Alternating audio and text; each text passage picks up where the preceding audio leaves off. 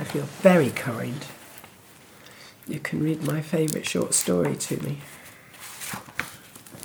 Oh, yes. Oh, yes, the star. Yes. Quite my favourite. You're going to read it on Monday night? By any I hadn't, I hadn't thought of doing so.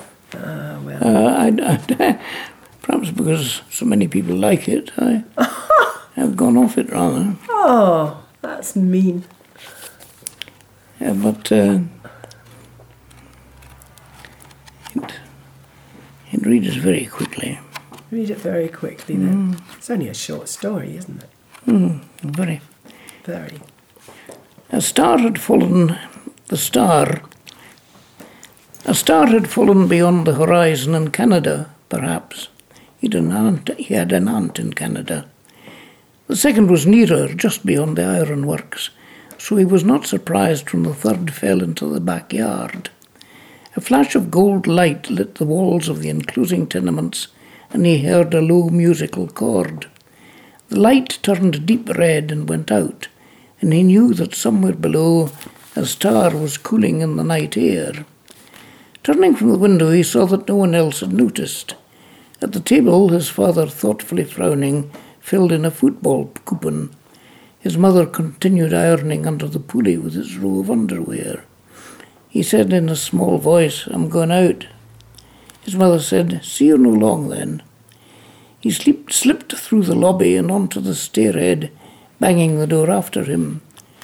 The stairs were cold and coldly lit at each landing by a weak electric bulb. He hurried down three flights to the back silent yard and began hunting backward and forward, combing with his fingers the lank grass round the base of the clothes pole. He found it in the midden on a decayed cabbage leaf. It was smooth and round, the size of a glass marble, and it shone with a light which made it seem to rest on a precious bit of green and yellow velvet. He picked it up. It was warm and filled his cupped palm with a ruby glow. He put it in his pocket and went back upstairs. That night in bed he had a closer look. Eh, sorry. That night in bed he had a closer look. He slept with his brother, who was not easily wakened. Wriggling carefully far down under the sheets, he opened his palm and gazed. The stars shone white and blue, making the space around him like a cave in an iceberg.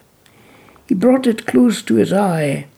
In its depth was the pattern of a snowflake, the grandest thing he had ever seen. He looked through the flake's crystal lattice into an ocean of glittering blue black waves under a sky full of huge galaxies. He heard a remote lulling sound, like the sound in a seashell, and fell asleep with the star safely clutched in his hand. He enjoyed it for nearly two weeks, gazing at it each night below the sheets, sometimes seeing the snowflake, sometimes a flower, a jewel, a moon, or the landscape. At first he kept it hidden during the day, but soon took to carrying it about with him. The smooth, rounded, gentle warmth in his pocket gave him comfort when he felt insulted or neglected. At school one afternoon he decided to take a quick look. He was at the back of the classroom in a desk by himself. The teacher was among the boys at the front row, and all heads were bowed over books. Quickly he brought out the star and looked. Contained an aloof eye with a cool green pupil which dimmed and trembled as if seen through water. What have you there, Cameron? He shuddered and shut his hand.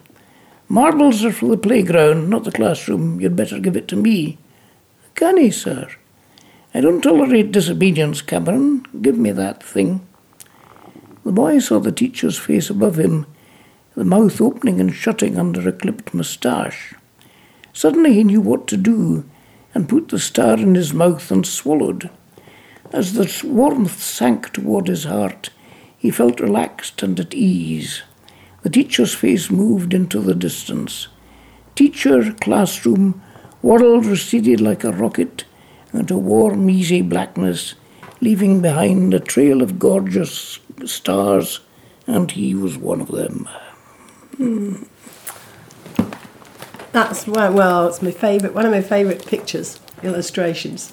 Yes, that's a drawing of Andrew when, when he was a wee boy. It's, well, it looks like Aunt Annie's. That one, one at the front. One looks like Aunt Annie's kitchen. You know, the one by the window, by the sink. Where is it? I actually based it on the, the kitchen sink in, Al- in, uh, There it is. in Alan Fletcher's What's this? tenement. Yes, Wow, that's a shame. I always thought it was Aunt Annie's. it, uh, It's very like Aunt Annie's. it's very like most kitchen sinks, As, as they were in those days. Just like the kitchen sink. As they were then. As they were then, yes, you're right. Though the, the tenements outside are based on the ones that we saw from our kitchen window. Oh, well, there you go. Though the uh, the ironworks is based on Blochairn Ironworks, mm. no longer existent.